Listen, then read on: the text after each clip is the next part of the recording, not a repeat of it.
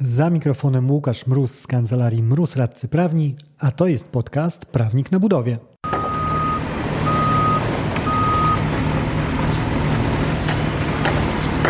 Z tej strony mikrofonu radca prawny Łukasz Mróz, prawnik na budowie. Zanim zaczniemy, chciałem Cię serdecznie zaprosić na najbliższe szkolenia Akademia Kontraktów Budowlanych, konkretnie szkolenie umowy budowlane 3.0, czyli dwudniowe szkolenie obejmujące wszystko, co interesujące w umowach.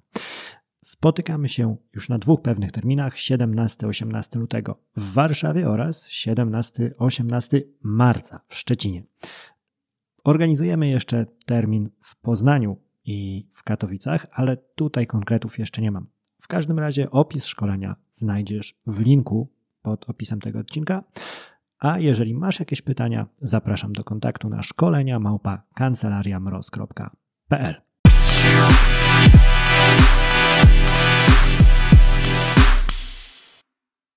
Dziennik budowy nie jest dokumentem urzędowym.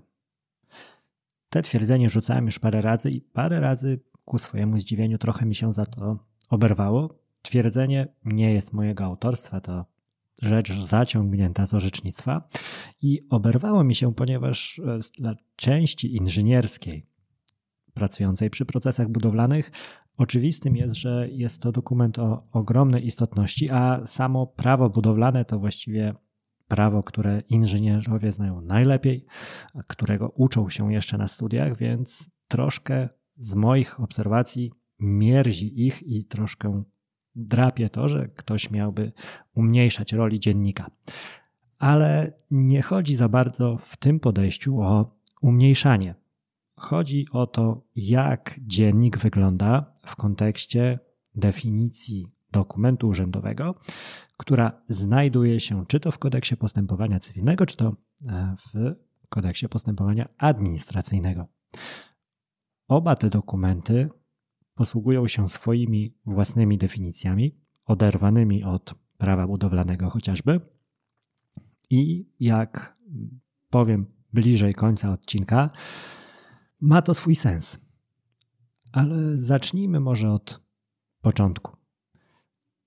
Żeby jakiś dokument otrzymał łatkę urzędowy w kontekście procesu sądowego na linii inwestor-wykonawca, a o takim kontekście właśnie mówię w tym odcinku i to jest kontekst, który najczęściej poruszam, musi ten dokument wpisać się w wymogi określone w przepisach kodeksu postępowania cywilnego.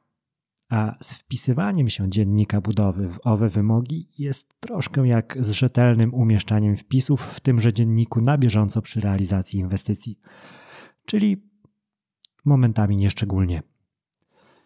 Zasięgnijmy języka w najwyższych szarżach sądowych, żeby wyjaśnić ich podejście do nieurzędowości dziennika. Najpierw Sąd Najwyższy. On już w kilku orzeczeniach wypowiadał się na ten temat, a sięgając do takiego świeżego, gdzieś tam z połowy 2021 roku, jeżeli pamięć mnie nie myli, żeby e, pokazać, że to nie jest tylko jakieś archiwalne podejście, kilka uwag, które rzucił Sąd Najwyższy.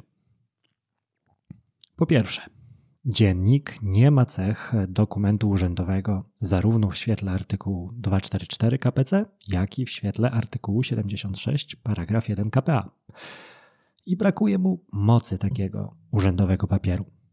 Wpisują się w nim osoby, które co do zasady nie wykonują zadań z zakresu prawa publicznego, bo no, nie sposób jako osobę taką postrzegać chociażby projektanta. Co więcej, co może być e, troszkę zaskakujące, nawet wpisy pracowników organów nadzoru budowlanego i innych organów uprawnionych do kontroli przestrzegania przepisów na budowie nie mogą być traktowane jako dokument urzędowy. Mimo, że już tutaj ewidentnie mamy pewien, pewnego przedstawiciela władzy publicznej, który wpisuje się w dzienniku. I wszystkie te elementy łącznie składają się na wniosek, że na sali sądowej dziennik jest tylko dokumentem prywatnym. Dowodzi, że osoba, która umieściła tam określony wpis, złożyła takie właśnie oświadczenie, jakie wpisała. Przejdźmy teraz w sfery administracyjne, bliższe właściwie nawet e, kadrze inżynierskiej, no bo prawo budowlane chociażby to jest bardziej sfera publicznego prawa niż prywatnego. Cóż mówi NSA? Ano, również mówi, że dziennik budowy to jedynie dokument prywatny, który musi odpowiadać określonym przepisami wymogom. I tutaj jest ten wątek jego regulacji przepisowej. Urzędowości dziennika NSA nie widzi ani w świetle KPA, ani chociażby w świetle ordynacji podatkowej. I dochodzimy do tego argumentu, który niechybnie musi pojawić się w tym kontekście i bardzo celnie jest wyciągany w sekcji komentarzy, chociażby pod moimi postami, gdzie piszę na tematy związane z dziennikiem. Tak, jest ten artykuł 45 ustęp 1 prawa budowlanego, w którym zapisano, no jakby nie patrzeć bardzo wprost, że dziennik budowy stanowi dokument urzędowy. Ale, i tutaj ale, jak zresztą w wielu przypadkach jest decydujące. Naczelny Sąd Administracyjny zwraca uwagę na to, że nie podano w tym przepisie, jaki organ publiczny czy inny ten dokument sporządza i zamieszcza w nim określone stwierdzenia w takim celu, aby nadać temu dokumentowi szczególną moc dowodową, jaka charakteryzuje właśnie dokumenty urzędowe. Czyli mamy hasłowo rzucone rzeczywiście to określenie dokument urzędowy, ale samego urzędu, mówiąc tak w uproszczeniu, który stoi za tym dokumentem, nie bardzo widać. E, jeżeli chodzi o przepisy w kontekście dziennika budowy, znowu one jak najbardziej są ale tutaj NSA zwraca uwagę, że no cóż, mamy na randze przepisów wykonawczych określony tylko formularz dziennika budowy, który inwestor ma obowiązek nabyć. Także no, brakuje tutaj mm, czegokolwiek więcej niż określenia przepisami tylko właśnie faktu, jak ten dziennik powinien wyglądać. Tutaj nadmienię, że to no, orzeczenie, e, które zapadło bodaj w 2000 18 bądź 19 roku jeszcze. Jeżeli chodzi o to, co znajdzie się już w dzienniku w wersji papierowej, powiedzmy między jego okładkami, to jest już kwestia przebiegu prywatnej, zupełnie prywatnej inwestycji. Może inaczej, nie, nie tylko prywatnej, no bo stosujemy je wszędzie, ale powiedzmy, nawet jeżeli mamy zamówienie publiczne, to tam w tym kontekście zamawiający występuje jako równoprawny podmiot z wykonawcą, jeżeli chodzi o ich łączące stosunki e, umowne. Mamy więc realizowaną w interesie inwestora inwestycję i cóż, co zostanie tam e, zapisane, no decydują osoby takie jak inspektor nadzoru inwestorskiego, projektant, kierownik budowy bądź robót budowlanych, czyli osoby, które, i to też podkreśla NSA, no, nie działają jako osoby publiczne w rozumieniu artykułów 76, paragraf 1 i 2 KPA. Lecz są to działania prowadzone w związku z prywatną budową przez inwestora. I zgadza się też e, NSA z Sądem Najwyższym, że nawet wpisy właśnie osób wykonujących czynności kontrolne w imieniu organów, np. pracowników organów nadzoru budowlanego, nie mogą być traktowane jako dokument urzędowy. Mamy więc wskazanie no, z najwyższych sądów możliwych, jak sama ich nazwa wskazuje, jak to jest z tą urzędowością dziennika w postępowaniach, no i że nieszczególnie ta urzędowość występuje. Ale dlaczego nie warto obrażać się na takie podejście do dziennika budowy? Ponieważ przyjmowane jest ono właśnie w kontekście sali sądowej i przedstawianych w niej dowodów. A w obrębie tych ścian brak charakteru urzędowego dziennika wcale nie jest taki zły. Z dokumentem urzędowym trudniej się kłócić niż z prywatnym, więc gdybyśmy poszli w kierunku nadania dziennikowi takiego statutu, no wyciągnęłoby go to dość jako mocną kartę dowodową, z którą byłoby trudniej się kłócić. A pamiętajmy, że wpisy tam, no cóż, mogą trafić powiedzmy od kierownika robót, czy od kierownika budowy, czy od projektanta. I e, widać sens tego e, rozróżnienia, chociażby na przykładzie wyroku NSA, z którego zaczerpnąłem te uwagi, które przed chwilą podałem. Znalazło się w nim takie zdanie. Reasumując, trafnie przyjął sąd pierwszej instancji, że wpisy do dziennika budowy co do daty wykonania danej roboty są tylko hipotezą, która na ogólnych zasadach podlega weryfikacji. Jeżeli jeszcze e, nie otworzyły ci się właściwe drzwi w kojarzeniu tej sytuacji, to przełóż ją proszę na chociażby sytuację firmy pracującej na placu budowy, która z dziennika dowiaduje się, że swoje roboty zakończyła w dacie zdecydowanie późniejszej niż w rzeczywistości. I nie musi to być nawet przejaw jakiejkolwiek złej woli czy makiawelistycznych działań kierownika budowy. Najzwyczajniej w świecie doszło do błędu. Kierownik działał powiedzmy na podstawie informacji, które wydawały mu się właściwe i tak to oceniał, zupełnie działając sprawiedliwie i nienaciągająco. Rozjechała mu się rzeczywistość jednak z wpisem i najzwyczajniej w świecie był w błędzie. E, cóż, algorytm kar umownych wyrzuca kwotę z uwzględnieniem daty z dziennika budowy, a firma ta musiałaby stanąć w szranki z faktem wykazanym w dokumencie urzędowym. Czyli kłócimy się z całym majestatem powagi tego dokumentu. Jeżeli pójdziemy mm, w tym kierunku przyjmowanym przez sądy, że dziennik budowy jest dokumentem prywatnym, no ma to swoje niezaprzeczalne plusy, patrząc w tym kontekście. Plusy, które jeden z sądów apelacyjnych ujął w krótkim, acz trafnym. Dziennik budowy, choć ma bardzo ważne znaczenie dokumentacyjne w procesie budowlanym, nie jest dokumentem urzędowym, tylko prywatnym. A skoro zapuściłem się już głęboko na terytorium kart stron dziennika, e, dodam kolejną myśl z wyroku sądowego, którym, z którym się zgadzam.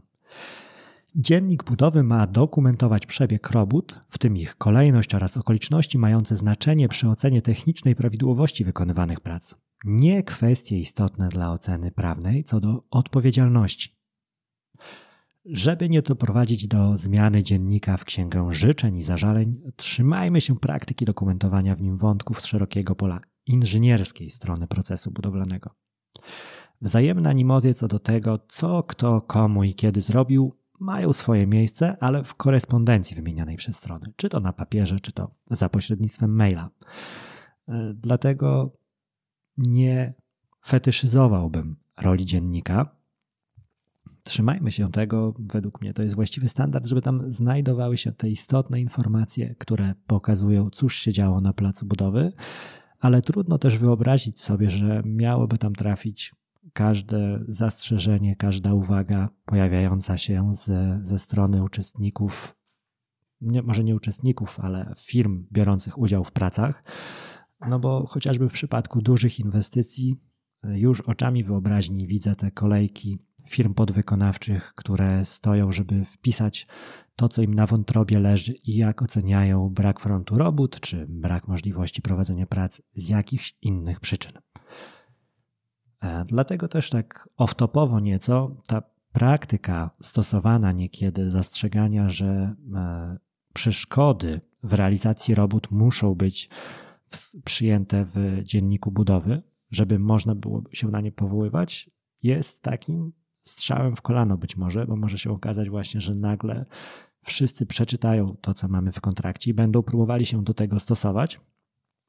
Już pomijając fakt nawet na ile realne jest e, wywiązanie się z tego obowiązku, no bo nie można zapominać, że dziennik budowy to nie jest otwarta księga pamiątkowa, w którą każdy wchodzący na salę może coś tam od siebie wrzucić, tylko mamy określony krąg podmiotów, które mogą dokonywać tam wpisów. Pomijając ten wątek, jeżeli otworzymy tak szeroko e, drzwi do tych wpisów, to nagle sam dziennik stanie się równie szeroki i w praktyce, bądźmy szczerzy, równie nieczytelny. Nie jest to według mnie konieczne, dlatego nie szedłbym w kierunku takiego formalizowania mm, roli tego dziennika. I też przyznam, że e, mimo, że pracujemy z branżą budowlaną, więc regularnie wypychamy pozwy o zapłatę kwot różnych z tytułów różnych, czy to robót dodatkowych, czy to wynagrodzenia potrąconego z karami. Dziennik budowy nie jest wcale z mojej perspektywy jako prawnika dokumentem, który w takich sporach ma jakieś kolosalne znaczenie, ba, często pojawić się nawet nie musi, co nie stoi na przeszkodzie temu, żeby sąd wynagrodzenie dochodzone zasądził. Kończąc, z kronikarskiej rzetelności podkreślę, że na wokandach można usłyszeć odmienne podejście. Za dokument urzędowy, jeżeli chodzi o świeższe wyroki, e, uznały Dziennik Budowy chociażby Białostocki i Krakowski Sąd Apelacyjny. Ten pierwszy miał szczególnie ciekawe e, argumenty i oceny do przekazania, ponieważ e, ona padła w kontekście rozbieżności pomiędzy dziennikiem budowy a protokołem zdawczo-odbiorczym. I sąd tam przyjął właśnie, że z uwagi na ten walor urzędowości, który przypiął dziennikowi budowy, to dziennik budowy w takiej kolizji ma istotniejsze, decydujące znaczenie. No i tutaj wracamy do tego praktycznego, pragmatycznego problemu z urzędowością, o której już mówiłem, bo chociażby okazuje się, że podmiot, który wcale mógł nie być uprawniony do dokonywania wpisów w tymże dzienniku, ale do spisania e, protokołu jak najbardziej był uprawniony, mimo że e, ma papier, który potwierdza jego wersję wydarzeń, to ten papier w zderzeniu z dziennikiem budowy, na który wpływu nie miał, okazuje się niewystarczający. No i to podsumowuje dobrze moje podejście do czysto praktycznego ujęcia tego mocno teoretycznego problemu.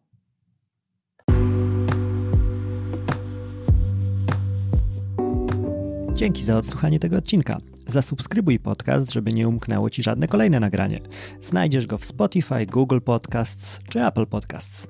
Jeżeli natomiast chciałbyś się skontaktować ze mną, napisz na biuromałpa kancelariamroz.pl.